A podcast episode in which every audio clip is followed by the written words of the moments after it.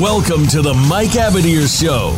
You'll want to sit tight this hour as host Mike Abadir and co host Gino Bacola talk to the experts, celebrities, and figures from the worlds of sports and business of sports. We cover the NFL, baseball, basketball, soccer, and horse racing, so we have all of the bases covered. Now, we just need your participation.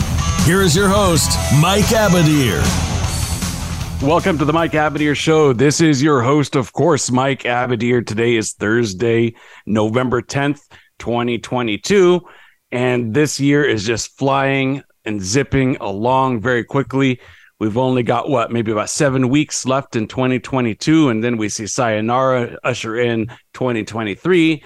But you know, there's a lot still to play out in the world of sports. And I want to start today by giving a, a heartfelt congratulations to my man Dusty Baker. He is a se- fellow Central Valley guy. He's from Sacktown, and this guy has paid his dues over and over and over again. He's now won a World Series as a player, won a World Series as a manager. He's got over 2,000 managerial wins at the major league level. He's won division titles with five different teams. He's taken multiple teams to the World Series and he now has that long sought after championship ring. The Astros have been a team pop that we've both really marveled at. They're so well rounded, they're a complete ball club. I couldn't be any more happy for Dusty Baker and the Houston Astros. I really think they've really validated themselves from the scandal that happened, you know, uh, five years ago now. What what say you, Pop? Well, you know, pop props to Dusty Baker. Big moment for him. Much deserved, you know what I mean? And um I never felt like the Astros had to validate anything. I think that they always were a very, you know, special situation. They they changed the MLB. It, they didn't change the MLB well before they started winning 100 games a season, man. They were the ones that said that this is the way that you got to pay these players moving forward. You might have to go ahead and overpay some minor leaguers. Um, so then you know that you got their commitment when they get up here. And the Astros were the ones who kind of led the way in a sense. They took the money ball angle and took it to the next level. And I think they did everything that the A's wanted to do with Billy Beane years ago, but they did it the right way instead of doing it the backwards way. Because Billy Beane had to be a little cheap because the way that his uh, salary cap worked. But with Houston, they had an owner who wasn't who was willing to pay some money, but they went went about it in a different form, a different shape, and they were able to develop really good players, and they were able to be fortunate enough to get top five picks for a good decade or so as well too. And they actually were able to get something out of those guys. So it's a it's it's a it's a great process when it comes down to the astros and everything like that. And i really truly do feel like when they got dusty baker they were able to kind of get that that that bad taste off of him because he came in there like a a good old uncle in a sense or somebody he was a good he was a protector for him. You know what i mean? He wasn't no manager that came in and said well you know i've got the job. And no first day he knew he he looked straight on to that scandal. And he and he took and he went on and he said some some very strong uh words and things like that and that team moved forward from that point on. And um, I think that they're a special group, and I think that um, is this a dynasty or was this the last go around as well too? Because you know how baseball is. You know, you when you have your greatest moment, it usually winds up the next season you regress. But I don't really see anybody anything regressing too much in Houston, and that place has became very attractive for any top free agent that's thinking about you know winning. So that's my my two cents on it. Absolutely, you make so many good points, Pop. I want to address that about Dusty Baker. He he walked into a very difficult situation. I like how you called him. Kind of came in kind of like a loving uncle, somebody that's got some wisdom and guidance, be able to bring to the table in a different spot, in a difficult spot. I think he also dispelled some previously maybe misguided notions about him because he had a reputation for being a guy that was, you know, a player's manager that always sided with the vets. and that he was going to let the vets be able to play out of their slumps, hit themselves out of their slumps, or pitch their way out of it, and that he wasn't very open to opportunities for the younger players or the rookies. Well, he dispelled that big time, right? Because the league championship MVP, World Series MVP was none other than a rookie. He had Jeremy Pena, and I think they developed him perfectly. He's going to be a star for the future. But like you said, I think this has the makings of a dynasty pop because they've got a lot of players that are not over the hill yet. They got a lot of players who are just right in the middle or even the early part of their careers. They haven't peaked or plateaued yet. You know, when you're talking about guys like Tucker and Bregman, Jordan Alvarez, Pena that we mentioned, really there's only maybe like two guys that are on the other side of their peaks uh, which is age wise, which is Jose Altuve and Justin Verlander. The thing about Justin Ver- Verlander, though, is he's ageless. So even though he's on the the wrong side of the age spectrum, if we're talking about peaking, well, he just had his best season ever, if you could believe that. Even though he's a multi Cy Young Award winner and he's done everything you could imagine in this game, but he's like a fine wine, just keeps getting better. Verlander reminds me of you know like baseball's version of like a like a Brady or you know uh, one of these guys that's able to play into his late years and still perform at a very high level. So I could talk about the Astros all day because I really have a great appreciation for how well balanced they were, but we got to keep things moving, of course. And uh, I guess to to close up on on that chapter really quickly, I think they are the early favorites for 2023. I don't know. Do you see anybody else? I mean, the Dodgers are obviously always going to be kind of in that top two, three betting favorites. But I think that the Astros are going to be a force next year. If there's a regression pop, I don't think it's going to be dramatic. I think it's going to be within that like 5% variance but I still see them as getting back there and doing their thing. Well, as long as the AL West stays as bad as it does, uh, uh, exception Seattle, then yeah, they probably are going to be able to run the table again. But the Rangers are are setting themselves up to be a good team again, and the A's are rebuilding. There is going to take a while, and you know the Angels are always going to want to be in the mix. You know they're always going to think they're always going to figure out a way to bring in a big name during the winter meetings. But I totally do feel that it's. I just say this because baseball is tough. You know what I mean, Mike? And uh, Verlander is already opted out of his deal as is. So I'm saying, I think that he's headed to LA. To be honest, which I think he's headed to the Dodgers. And um, I think that would be huge for the Dodgers.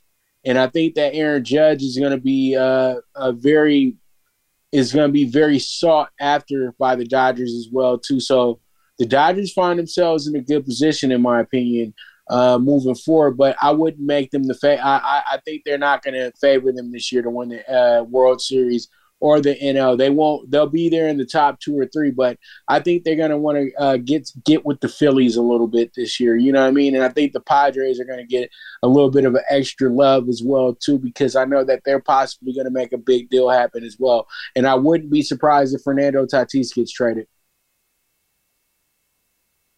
I think that Verlander ends up going back to Houston. That's just what my gut tells me. But you mentioned Aaron Judge another Central Valley guy. Props to the Central Valley folks, to the peeps that are from this region. Always love seeing them succeed at the highest levels.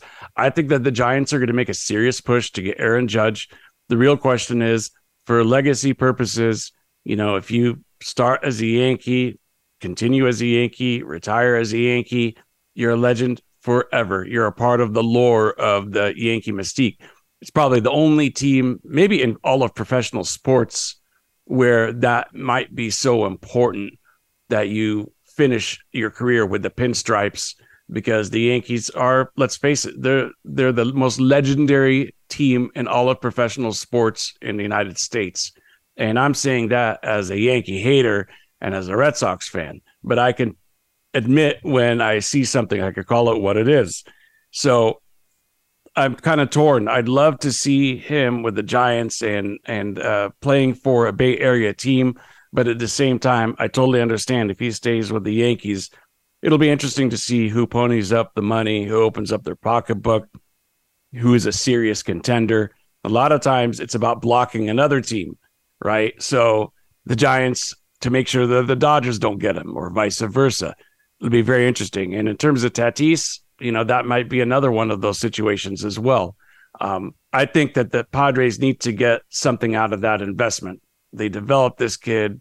He's been, you know, MVP candidate with this ball club. I think the Padres need to wait it out and see what they get out of him. Uh, really quick thoughts. Do you think that anybody in the American League can supplant Judge for this year's MVP award in the American League, I think anybody would really just mean Shohei Ohtani. Who do you think wins between Shohei and Judge? It's a no doubt about it. It's going to be Aaron Judge. He broke a record that was 60 years old. So it's like, you, you know, they're going to give it to him at, at the end of the day. And he's a Yankee as well, too. And there's no word, there's no problem with that. And uh, Shohei Ohtani is going to be the hottest name at the winter meetings as well too. From what I'm hearing right now, is, is that the Angels are thinking about moving on or going ahead and cashing out that situation to get themselves some some more high some high end players for the future because they know that they're probably getting Shohei at his absolute best, and why not you know cash in on that if you're gonna be wasting his time. You know what I mean? Because that's what the Angels are typically doing. But I think that the year Ohtani was last year because he was doing amazing things. But you just can't take this away from Aaron Judge. That team made the playoffs as well too, and you know it was an exciting moment. So you know there's no way that they're not going to have him still be the MVP this year. Onto the National League awards, MVP, of course. We're talking about Arenado, Goldschmidt, Manny Machado. You know, it's funny to me when I hear people saying that Goldie and Arenado will offset each other because they play for the Cardinals. I never really understood that. Why would anybody offset anybody? You know, you're basically looking at a stat line and figuring out who is deserving of the MVP, who is more valuable. Who do you, if you took them out of the equation, which team would suffer the most? I think for me, it's a pretty obvious answer, which is Manny Machado, because the uh, Padres underachieved hitting wise all season long. He was the only one consistent force from beginning to end. And I don't think the Padres would have even made the playoffs if they didn't have Manny Machado. That's my take on it. So I give him the MVP. What say you? Um, uh, I didn't know Manny Machado was getting considered for the MVP this year, but you know, um, yeah, possibly so. But I would say this: like, why haven't we mentioned Trey Turner, who was absolutely like just destroying the ball this year? Not in a home run sense, but he got on base a lot. And I thought Trey Turner was a, a good candidate for uh, the MVP award as well, too, leading the league in hits and everything like that. And you know, you got Arenado, uh, you got no Nolan, and you got Goldschmidt. So, uh, you know, it's that to me, it's a tough call. It's that that's one that you really don't think about. You might get a little surprised on who they really select for it. But if I was going to take anybody, it'd be Goldschmidt because Goldschmidt was very, very. He didn't have the the the box office name that you talk about every single night, but he was good, and he was really good for a team that had to be in a tough race all throughout the year as well too. So I'll give them that. I think Manny Machado, his thing is more about the way that he was able to become a leader this year. So I know a lot of people probably are looking at him to be an MVP uh, candidate and things like that. But I still think he's one of the more overrated players in baseball as well too. So just to be clear, uh, folks out there, they they have already announced that the three finalists are indeed Arenado, Goldschmidt, and Machado. So one of those three will win the award. Mm. Uh, it would be interesting to find out why the player you mentioned, Trey Turner, wasn't one of the three finalists, or uh, Freddie Freeman. Why wasn't he one of the three finalists? I know, think there's five guys that all could have been MVP candidates, right? Right. They just looking at they didn't hit enough home runs. That's all that is. Yeah, I mean, I, I think also where maybe that quote unquote offsetting language comes into play is perhaps when they look at the Dodgers and they say, well, you have Mookie Betts and you got Freeman and you got Turner. Of course, you're going to drive in runs. They're a part of an offensive machine. So maybe that's where they discounted those guys a little bit more. The other guy that could have been a con- con- in consideration was Austin Riley from the Braves. But I think that he had a period of time where he kind of fell off the cliff, cliff a little bit and had too long of a slump. Even though his final numbers looked really good, there was that period of time there where he kind of fell off a cliff for a short period of time. And I think it was just enough to put him outside of those top three. So it'll be interesting to see who wins those awards. One of the things I love about baseball is there are so many things that keep baseball in the news in the off season and it starts off by how they lay out the awards I don't think any other sport has as much intrigue for off-season awards and MVPs and Cy Youngs and that type of stuff as baseball. So props to them. They do a great job with that. You mentioned the winter meetings. You know, that'll take us basically on through the holidays, on through Christmas and New Year's. And then January, we start hearing about some of the more free agent signings. And February, middle of the month, these you have pitchers and catchers reporting again. So it's a pretty cool cycle for baseball. I really enjoy it, and uh, it creates a lot of anticipation and excitement going into the following year. Do you have any thoughts, really quickly, on the Cy Young Awards? I don't have a strong opinion on it as much as I had a solidified opinion with Machado and Aaron Judge in the MVP candidates. Well, um, I would say probably if you would say Cy Young, I know that Gosling's gonna get some uh, love, you know. How about your man Urias? Uh, Urias, I, I, I wanted to give Urias the Cy Young last year when he won twenty games. You sure did. I remember that. Yeah, but they they overlooked that fact and they didn't do that. So you know, Urias would be perfect. You know, I would think that it would be a Dodgers because the Dodgers have the best ERA in baseball, and regardless of losing to the Padres, they didn't give, they didn't have a moment where the Padres scored a, a heavy amount of runs on them. What happened was that they just couldn't score. Well, and, not just that, pop, but they also they seal the envelope and send in the uh, the voting before the playoffs even start.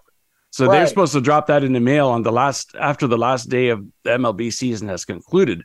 So so the playoffs won't even factor in. And like you said, the Dodgers have dominant pitching staff this year. Right. So you know, I was I would think that that even with that, it wouldn't matter what happened to the Dodgers after the fact that they had the best pitchers in baseball. So one of them needs to get the Cy Young. Well, I think Sandy Alcantara might have something to say about that down in Miami. We'll oh. see about that. We got to take a quick commercial timeout, Pop. When we come back on the other side, we'll be talking a lot of football. Stay with us, everyone. We will be right back. Follow us on Twitter at VoiceAmericaTRN. Get the lowdown on guests, new shows, and your favorites. That's VoiceAmericaTRN. Want to play the ponies and win? At Winning Ponies, we go inside and behind the scenes with the top jockeys, trainers, and handicappers. The Winning Ponies radio show with John Englehart, racing's regular guy, is the perfect complement to the Winning Ponies handicapping website. Catch us live every Thursday at 8 p.m. Eastern, 5 p.m. Pacific on the Voice America Variety Channel. Win prizes just for calling in. Voice America programs are now available on your favorite connected device, including Amazon, Alexa, and Google Home. Through streams with Apple Podcasts, TuneIn, and iHeartRadio, listening to your favorite show is as easy as saying the show name followed by the word podcast. Hey, Alexa, play Finding Your Frequency podcast. If that doesn't work, try adding on TuneIn or on iHeartRadio or on Apple Podcasts. Have you had a chance to check out Voice America's online magazine and blog? If you love our hosts and shows, check out articles that give an even deeper perspective, plus topics about health and fitness, movie reviews, philosophy, business tips and tactics, spirituality, positive thought, current events, and even more about your favorite host. It's just a click away at blog.voiceamerica.com. That's blog.voiceamerica.com. The Voice America Press Blog. All access, all the time. Stimulating talk. Gets those synapses in the brain firing really fast. All the time. The number one internet talk station where your opinion counts. VoiceAmerica.com.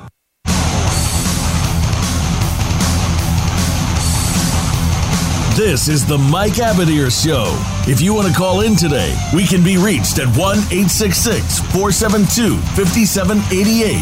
That's 1 866 472 5788. Or send an email to Mike at the MikeAbadirShow.com. Now, back to this week's program. Welcome back, everyone. Little barber shop talk here. And just like Papa and I were talking during the commercial break, this show ain't about yelling and screaming and, and antics and, and, and large personalities like Stephen A. Smith or anything like that. We're trying to bring you into our barber shop as we're getting a little haircut, talking sports. That's what it's all about, folks. And with that said, we are going to talk a little college football. But before we do, just a really quick thought or two from you about the Breeders' Cup World Championships. We both love horse racing. It doesn't get a lot of pub in terms of, you know, national publicity unless it's a Kentucky Derby and somewhat for the Breeders' Cup. But just quick thoughts, you know, how did you do personally if you played any bucks? Uh, and what are your thoughts just about the two day event as a whole? Oh, well, as usual, I got took to the woodshed. Breeders' Cup That's why it's like Breeders' Cup. I'm already ready for the losses, dude. Seriously. And I don't even think I don't even think I had a winner except for Flightline. I can't even brag about Flightline as the winner. That's just like when I had the American Pharoah triple. Like I got the American Pharoah triple crown ticket sitting here in my safe, but literally it doesn't matter because the ink then worn off of it anyway. So it's like that's what type of moment that was for me. Like Flightline was absolutely incredible in in their in the way that they went about their business. But it was really tough for me, Mike. You're gonna be mad at me, but it was really tough for me those two days to really sit down and watch the Breeders' Cup. I had a lot going on, and it seemed like it just started so early compared to what I'm used to. And I really felt like Keeneland started super early. The uh, like literally, it was already over at three o'clock. You know what I mean? Like so I felt that it was a good um, Breeders' Cup. But as I told you when we had um, our guest on the show last week, that this was going to be another formful day because it was at Keeneland. Keeneland's the type of track that really does play to superior horses very well. You know what I mean? And it's not like Santa Anita. It's not like Del Mar, where you're going to have these monster upsets and things like that not even like Churchill Downs. You know what I mean? You did get a monster upset in the sprint turf sprint, but that was expected. There's always a monster upset in that race. But I truly do feel like it was a good weekend that didn't have really any black eyes to it, except for what happened to Epicenter. Uh, that was the horse that got hurt in the classic, right? Yes. Yeah, but he's going to be fine. He can still breed, so they're happy about that. But I think the only thing that I was kind of you know, sketchy about was the the overblown, the over so called of Larry Collmus. You know what I mean? Larry Collmus said, This is secretariat like. And I said, Larry Collmus, you damn near said the same thing about AP when he won, and Justified when he won, and Arrogant when he won. And I wouldn't say that Flightline's the greatest to ever do it. Like, he had six races. He's a great, he's a really, really good horse. But I think that nothing can compare to what AP did. Let's not forget AP. Never forget American Pharoah. You know what I mean? That's the horse of the 2000s uh, of of a of a of a uh, that's a horse of a lifetime. Uh, other than Secretary, I said you have to see what horses accomplish as well too. But Flightline, much power to him because there couldn't be a better group that won that. Hronis Racing and John Sadler straight up representing for my home track, Santa Anita. My dad's dear friend as well too, John Sadler. That was huge. So you know that that was that was a big moment. I'm always happy to see John Sadler win. Amen to that. That was good stuff, man. Uh, a quick correction. I want to correct both of us. It wasn't Epicenter, so apologize to the connections for Epicenter. It was domestic spending for Chad in Chad Brown's barn. Oh, Chad. Pardon me. This is the one that got hurt. Um, but uh, it looks like, God willing, domestic spending will survive the the injuries sustained. So we'll see about that. I thought it was an Asmussen horse. Because that's who was talking about it as well too. So he had a horse that got hurt as well. So there may be a maybe multiple ho- horses that came out of there with a little bit banged up. Hey, that's part of the game. Just like any athlete, football, baseball, basketball, horses. You know, they're all athletes, and unfortunately, they can um, get hurt at any point in time. But I think the event as a whole was a was a good event from a spectator perspective. Uh, the results from a wagering perspective, very chalky. A lot of favorites. You know, tough for the big betters out there to to make money unless you're really, really heavily backing the uh, favorites. And I know a lot of people like to play the long shots on a day like this and hope you can connect the dots on a big trifecta or superfecta. Uh, but like you said, Keeneland kind of favors those, uh, you know, superior horses, and uh, it, it it played out like that. Speaking of superior horses, by the way, so just a really quick story. So uh, I have a new friend. Uh, he may be listening to the show. I'm not sure. His name is Arnold. Uh, I won't get into specifics about uh, who he is or how I know him uh, just at this time yet, maybe uh, down the road. Um, so, Arnold, if you're listening, big hello. One of the things I enjoyed, though, was in the middle of the two day event, we were on the phone for a few minutes and he took me back to the days of Alysheba. And uh, that was when that was kind of the peak time when he was a, a fan of the sport. And it was one of those things where I didn't know that he's a horse racing fan. He didn't know that I'm a horse racing fan. I told him that I uh, took my dad to the uh, Breeders' Cup event, and that's how we got started in the conversation. So Alysheba is one one of my all time favorite horses, and I think that's the the best thing about the Breeders' Cup, about the Kentucky Derby, etc., is that it gives you those long lasting historic moments or horses that will be hailed in the uh, you know hailed in the annals of of history in in the walls of history in the hall of fame etc and i think flightline even though not worthy of secretariat status by any stretch of the imagination but i think flightline when all is said and done is an all-time great. It's really unfortunate that he's got to have to uh, leave it all out on the line and move forward with his career as a stud Sure, he'll be happy about that. Sure, he'll be having some good times coming up. The fans ultimately suffered though, Pop, because I would have loved to have seen him maybe run in the uh, Pegasus at Gulfstream in January and maybe even have a full year campaign, come back to the classic, see if there's any new shooters, have him defend his title. That's one of the things that we need to see pop in the sport of horse racing is more defending of your title, not just you win and retire. And I don't know if I have an answer to that or a solution to that because if I'm reading the numbers right, the amount of money that they're getting for Flightline to basically go in the barn and have a little fun, produce some babies is astronomical. I mean, it would be very hard for anybody to uh, to turn that down or to jeopardize it or to risk it. Um, again, that's part of this uh, the makeup of this professional sport. Unfortunately, you know, the only time I think we're going to see superstars running in their elder age is when you have geldings. You know, I don't see it any other way, Pop. You beat me to it, and they just sent Lava Man to Old Friends, and I said Lava Man was it was was even more of a legend as a pony. So you know, uh, you know, that's the last horse you can look at that was an absolute rock star. And we would have had another rock star if he didn't pass so early, and that was Shared Belief. Yes, Yep. Yes, I love Shared Belief. And share, and I'll just keep it quick here.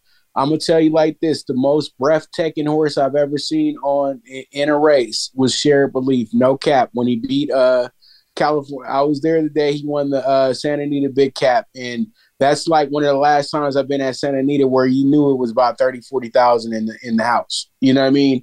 And we all were at the finish line. Nobody would, and everybody stood up. And when he hit that move, and got to the front, oh my OMG. It was almost like we knew it was a pageantry race, but the way that he ran that day, oh my OMG. You know what yeah, I mean? It, shared belief uh, evokes great memories. It was a fantastic horse, very special horse. And it, it's actually still to this day uh, one of the very few topics where you'll see uh, national syndicated radio host Jim Rome get emotional. You know, he was part of the ownership group for Shared Belief, and a tear comes to his eye every time that uh, Shared Belief is brought up. It was just that special of a horse.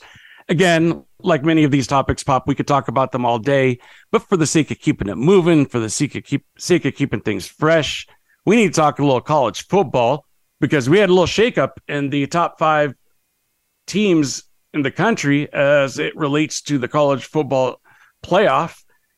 In that we saw Alabama lose by one point, uh, a very ballsy, if I could say that, decision by LSU to go in for the kill. We saw Clemson get their butt whipped by Notre Dame. And then we saw solidified wins for Georgia, taking care of business against Tennessee, proving who's the best without any kind of question mark. And then Ohio State wasn't super impressive, but they took care, took care of business against Northwestern. And then Michigan is really showing that they are they have staying power, that they're going to be there all the way through. Now, we had this question last week. Now I'm going to pose it again. Is Alabama now done with respect to getting into the Final Four?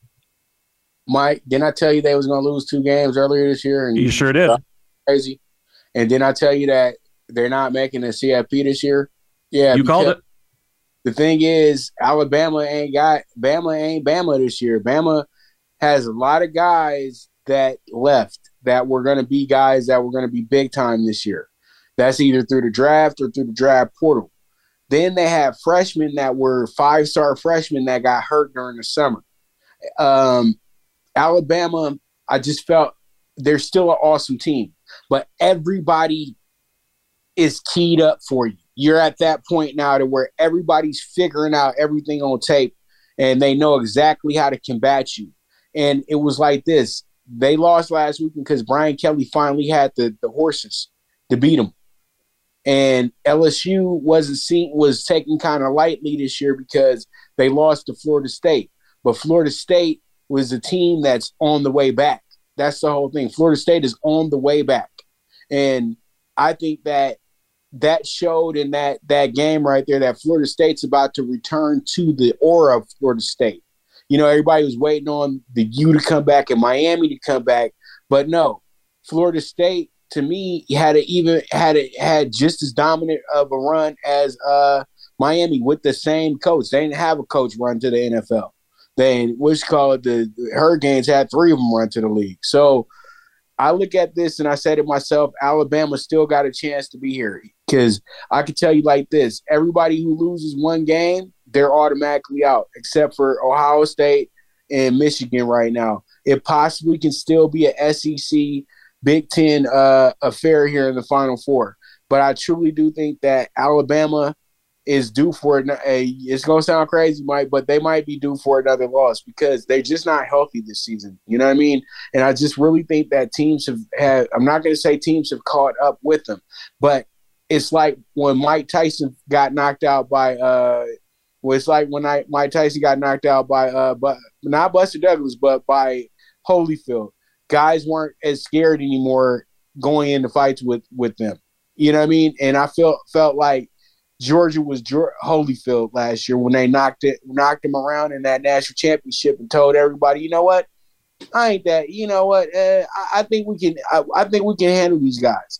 And for as good as Bryce Young is, you know he's he's not a Sunday starter at this moment to me. Too light, too little, and I just think that maybe he overthinks a bit too much as well too. And since when you have a lot of talented players like he does, that that can be really hidden. But once you start, once the things where you have to really do it on your own, that shows up a bit. And he's a he's a talented, great quarterback, great mind at quarterback. But he's a guy that played with a very high end, successful number one team in the nation in high school. Then he gets to uh, Alabama, and these guys are literally have thirty percent of the roster going to the NFL. So how is he going to fail? You know what I mean? But I said, put the guy at UCLA, he would be having the same problems as DTR. Put him at UC USC, he would have been having the same problems as uh, the quarterbacks prior to that. So it's about where you're at. It's not really about you being this superior of a quarterback. Because as I said before, there is no significant quarterback that I can say is going to be a game changer on Sundays in this college in this college group for right now or for the foreseeable future. Definitely not uh, anybody that's worthy of maybe like a high draft choice at the quarterback position. That's always the hardest position to evaluate for NFL teams. And proof of that is they get it wrong more often than not. You know, about 80% of first round quarterbacks end up failing. So the, the stats are not in favor of these ball clubs. But good teams, what they do is they build their team with core players, core linebackers and safeties and cornerbacks and the trenches, both on the offensive and defensive side. And then they strike when they see the quarterback that they like. Um, but it's it's not a it's no surprise that there are some teams that have a new quarterback. It seems like every single year. And it doesn't matter if they're drafting one or getting one as a free agent, it's an F, right? If you're having to get 10 quarterbacks in 12 years, you get an F. It means that you're not evaluating that position the right way. Before we take a commercial break, Pop, I want to get your quick thoughts and I want to share mine on the gambling bills, rest in peace, that went by the wayside here in California. I just oh. find it ironic to me. I'm sorry, go ahead. Oh, my bad. We done with college oh. football? Oh. Well, we could come back to that. I just uh, okay. I wanted to squeeze this in before the commercial break, which is those bail bills failed. They didn't pass, and I'm not going to get into the merits of the bill necessarily or not. I just find that there's some irony with Californians here because they'll pass a bill where we can uh, use taxpayer money to give heroin to heroin addicts that are homeless on the streets in San Francisco, but yet somebody can't put a $10 parlay from the comforts of their home with the Astros and the over, right? Uh, so there's some hypocrisy and inconsistency there. The other thing too is we got such a big homeless problem, and always it comes down to money. Where do you get the money from? Well, these bills were going to provide a huge revenue source much of it was going to be allocated to the homeless. So we're back to square one. We don't have, uh, you know, gambling in California, and we don't have a solution for the homeless, and we don't have money to take care of the homeless. So, you know, maybe it was the way that the bills were written. I don't know, but a little bit bummed to see that they didn't come through. Uh, I know that naysayers or detractors will say, well, it could give rise to more homeless because people that are gambling addicts can have problems. Well, I think you could set limits, right? If you want to play the role of Big Brother, eye in the sky that much, put money limits so that people really can't get hurt. But either way, we need to find a solution for this for the homeless, and that's kind of I think my main message there. Uh, any quick thoughts from you, Pop, before we go to the commercial? you're gonna be mad at me. I didn't vote for either one of them. I said no to both of them because it's not ready yet. The pay, the it was just too sketchy the way that things were written up. I'm yeah, sorry. The way that they're drafted was uh too sketchy. Wasn't, wasn't good. I, I agree. They, they wasn't gonna give none. Of, they wasn't really gonna give that money. They was gonna give that money to a program that was gonna try to fund the homeless. You know what I mean? And then what was going to happen was is that I don't want to say names, I don't want to throw things out there, but they just didn't want certain people to have that much power. That's all it is. And the 27 is so on, on the money. You can't be sending money back east. Uh, no, no offense to FanDuel and and and DraftKings, but they're both very impulsive. And there there would be children running up their parents' bank account uh, trying to run those websites and everything like that. And I think the true California better is still fine with the way that they bet because you can still online bet. You just can't online bet with apps. That's it. Well, it'll be interesting to see uh, the numbers from the East Coast. How much uh, trouble are kids getting into, and and and those type of things they've now had it for about what four or five years so we should be able to get some numbers from there interesting stuff though pop let's take our final commercial timeout we'll come back talk some national football league right after this Become our friend on Facebook. Post your thoughts about our shows and network on our timeline. Visit facebook.com forward slash voice America.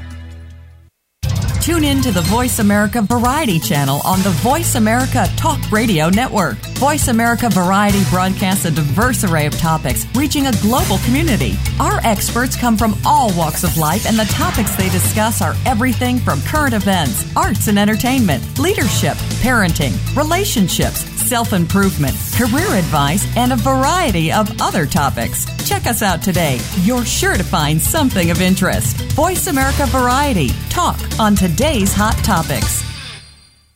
Sports continues to grow and evolve to ever increasing prominence in today's society. On All Around Sports, host John Inglesby will connect with the leading newsmakers from the sports world, including players, owners, and fellow sports journalists, discussing the top news and events that are relevant to sports today. John will also report from and offer his experience of the world's top sports events. Tune into All Around Sports with John Inglesby, Mondays at noon Eastern Time, 9 a.m. Pacific, on the Voice America Variety Channel. Have you become a member yet? Sign up now to become a member of Voice America. It's always free and easy. Plus, you get to take advantage of some great member benefits. Get unlimited access to millions of hours of on demand content across all of our channels. Keep track of your favorite episodes, shows, and hosts in your own customizable library. Find out what shows you might be interested in based on your favorites. Plus, you get insider access with our newsletter. Membership gives you more. Sign up at voiceamerica.com and click register at the top right. Streaming live. The leader in Internet talk radio. VoiceAmerica.com.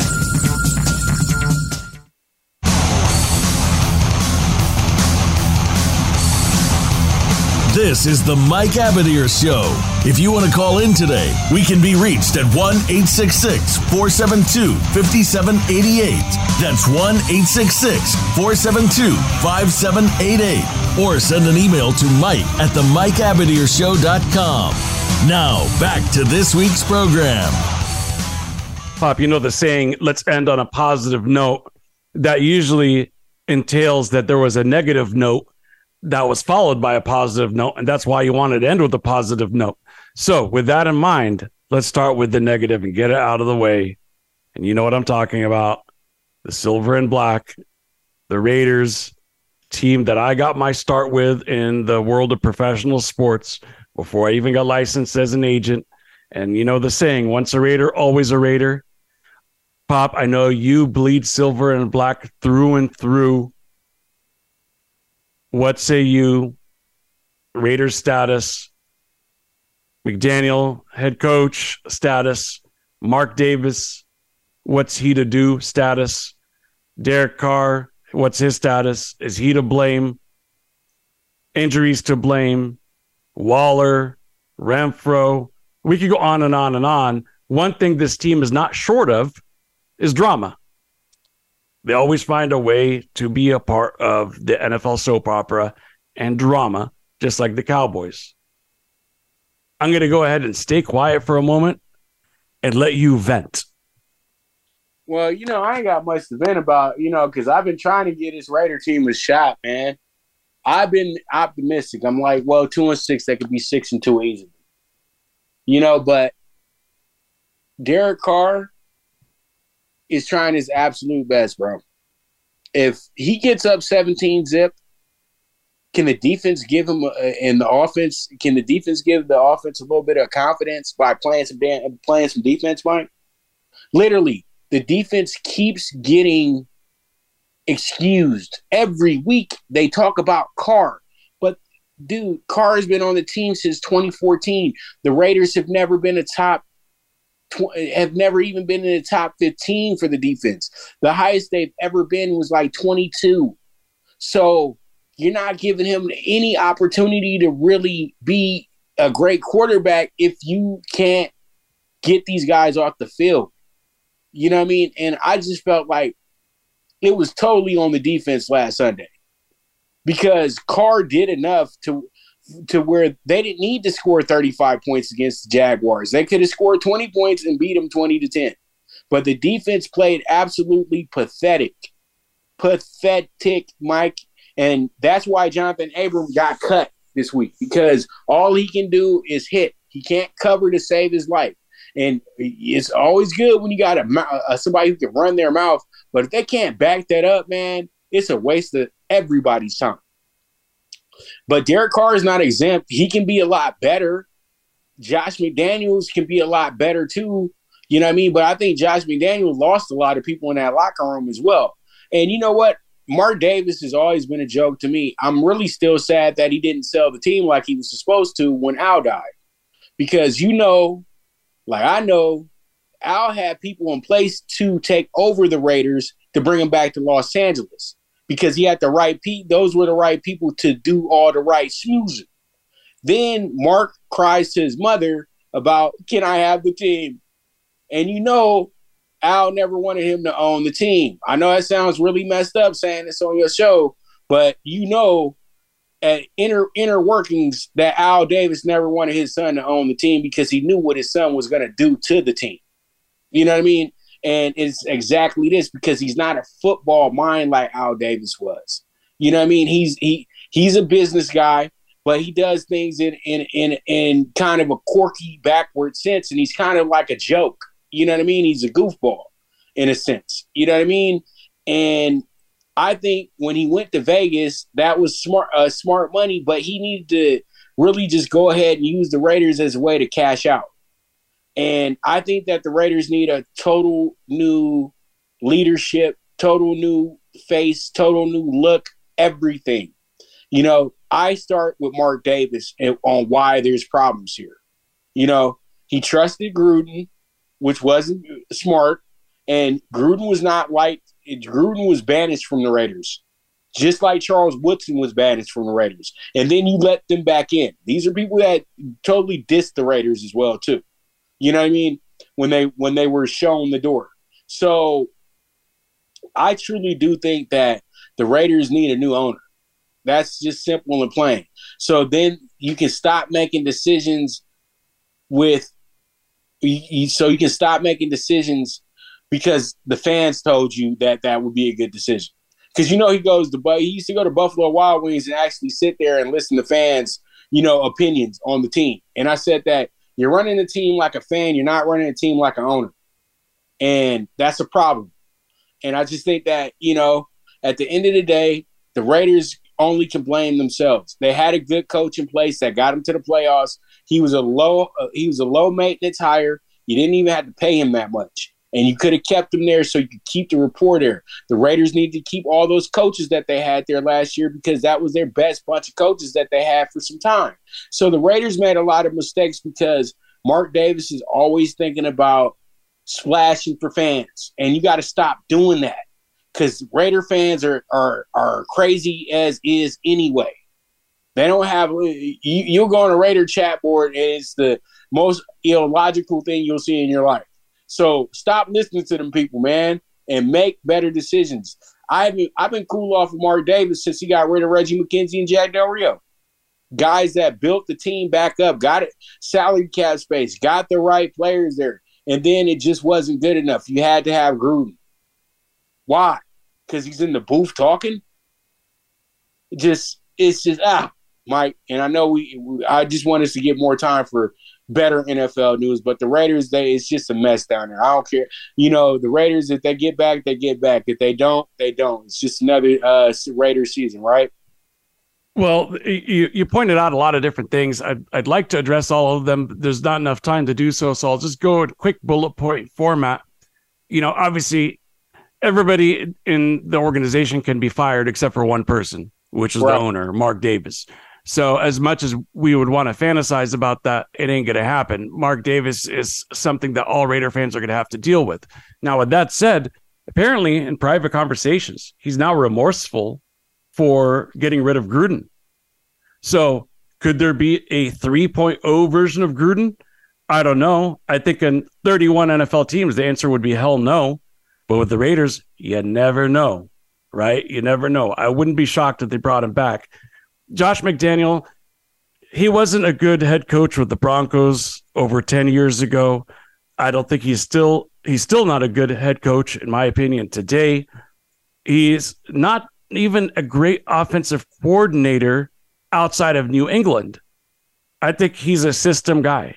I think with that system that he understood very well under the leadership of Bill Belichick is where Josh McDaniel fits best.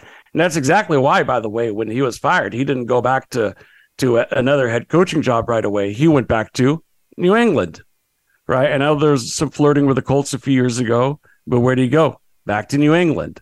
So I think that's I think that's where he tops out.